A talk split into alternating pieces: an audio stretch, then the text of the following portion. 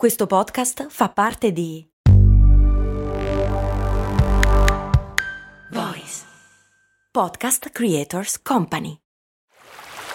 Vi ricordate quando con Il mondo suona così vi ho portati a Cuba, Zanzibar e Giamaica? No? E infatti non l'avevo ancora fatto. Per fortuna è uscita la nuova stagione di Il mondo suona così, il podcast di viaggi dove vi porto in giro per il pianeta tirandovi per le orecchie. Nel senso che sei arrabbiato? Ma no, nel senso dei suoni, capito? Orecchie, udito. Ah, ho capito. Sei simpatico. Il mondo suona così, una produzione voice in collaborazione con Eden Viaggi. Come mai tutti sembrano volere i SUV? Fase femo folto fuoco, fase femo folto fuoco, fase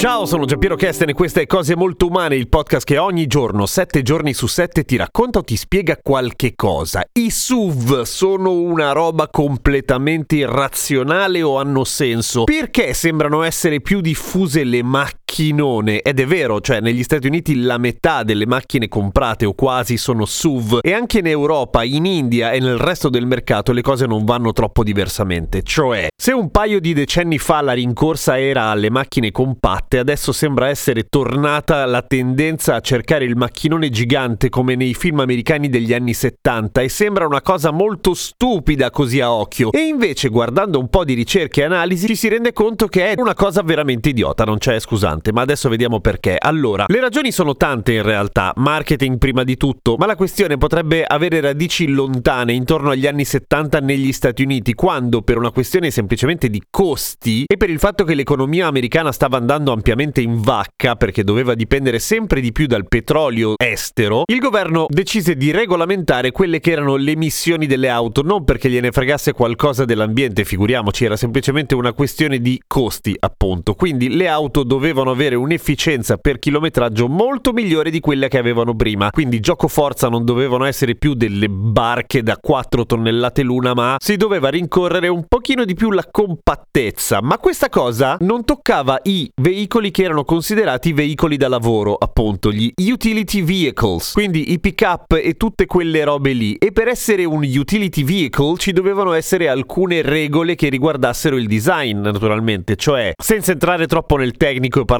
di angoli di attacco, eccetera, dovevano fondamentalmente essere grossi e alti da, da terra. Quindi l'industria americana puntò a rendere più lussuose e più comode le auto che prima venivano utilizzate semplicemente davvero solo per lavoro e così nacquero i fuoristrada quelli comodoni, che si rivolgevano a un tipo di pubblico che non gliene fregava niente di ridurre le emissioni perché se lo poteva permettere voleva il macchinone grosso, in qualche modo sfuggendo alle regole. Ora sicuramente questo ha avuto un peso a livello mondiale, ma in Europa quelle che erano le tendenze del design nell'automobilismo americano arrivavano sì e no in realtà. E oltretutto la diffusione dei SUV qui da noi è stata una cosa molto più recente che altro, ma quindi come mai? Beh, intanto la differenza di peso, o meglio la differenza di forma delle auto rispetto all'efficienza energetica è sempre meno correlata, nel senso che i motori sono oggettivamente più efficienti di prima, per cui ovviamente un SUV spende più di un'utilitaria, non c'è gioco, ovviamente è meno aerodinamico, è più pesante, è più grande, ha bisogno di un motore più grosso, quindi consuma di più, ma comunque consuma relativamente poco rispetto a quello che consuma consumava un'auto anche solo 15 anni fa. Quindi, tra virgolette, ce lo si può permettere. In più, l'industria automobilistica su un SUV riesce a guadagnare molto di più, un margine quasi del 50% maggiore rispetto a un'auto normale, perché da costruire un SUV non è tanto più caro, anzi,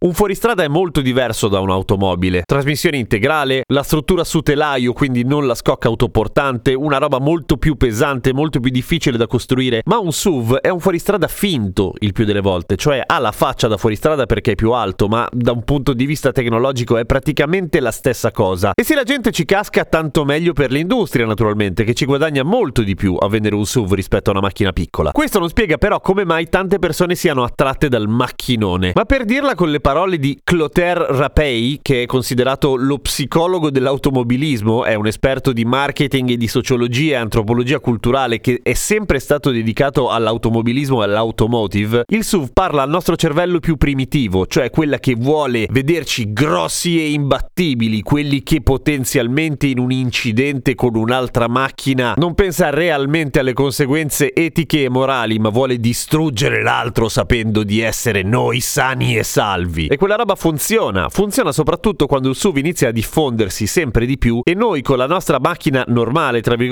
ci troviamo a essere i più bassi in mezzo al traffico. Ci avete mai fatto caso? Hai una macchina normale, sei nel traffico, guardi fuori dal finestrino e vedi la gomma gigantesca della macchina grossissima che è di fianco a noi. Al di là di tutte le teorie o tutte le battute sulla compensazione di altre mancanze che alcuni maschi cercano di mettere nella propria macchina, è ovvio che su un'automobile molto più alta di quello che ci sta intorno ci sentiamo più sicuri. Ma è veramente così? No, in realtà no. Cioè, SUV versus macchina normale tendenzialmente vince un SUV, ma SUV in generale è meno sicuro per definizione, perché al di là di quella che può essere la mole rispetto a un'auto normale, un SUV ha un baricentro più alto, che ovviamente equivale a una minor maneggevolezza e a un minor controllo. Per assurdo, la macchina più sicura da guidare è quello che chi è molto sensibile alle dimensioni della propria quattro ruote in genere percepisce come la cosa più debole del mondo, cioè l'utilitaria elettrica. E non lo dico perché ho io un'auto elettrica, anche lì è fisica. L'auto elettrica ha le batterie sul fondo della macchina e le batterie sono maledettamente pesanti. Hanno un baricentro bassissimo, il che le rende rispetto a un'auto normale col motore termico pesantone in alto incollate alla strada. In più, non avendo il motore davanti, hanno un casino di struttura dedicata ad assorbire gli impatti, per cui una macchina elettrica è oggettivamente più sicura per chi la abita, cioè per chi è dentro all'abitacolo. Ma questo è solo uno dei problemi dei SUV. L'altro problema è che sono maledettamente poco sicuri per chi ci impatta, banalmente i pedoni, nel senso che una macchina a forma di macchina col cofano spiovente, col paraurti all'altezza di dove cazzo dovrebbero essere i paraurti, ovviamente fa male a un pedone, ma incredibilmente molto meno male di quando il paraurti è all'altezza dell'anca o ancora più su, perché va a colpire direttamente gli organi interni, sono zone vitali e infatti la mortalità dei pedoni impattati dai SUV è stellare rispetto alle auto normali. Quindi SUV peggio per un sacco di buone ragioni, oltre al fatto che ok, le auto sono diventate tutte generalmente più efficienti, ma ovviamente un'auto piccola, non dico elettrica, è sempre a motore termico, è comunque molto più efficiente ed inquina molto meno rispetto a un SUV. Per cui ricerca alla mano alla risposta del perché la gente ama così tanto i SUV è abbastanza vicino alla verità a rispondere perché siamo bestie. Non c'è niente di razionale, sono più grandi, ma non sono per forza più spaziosi, sono più alti da terra, per cui in realtà si perdono un sacco di spazio sotto, semplicemente lo aggiungono sopra, ma non sono necessariamente più spaziosi di una macchina utilitaria fatta bene, anzi, costano un casino di più con prezzi ingiustificati, inquinano di più e fanno più male agli altri, senza essere necessariamente più sicuri per chi li guida. Per cui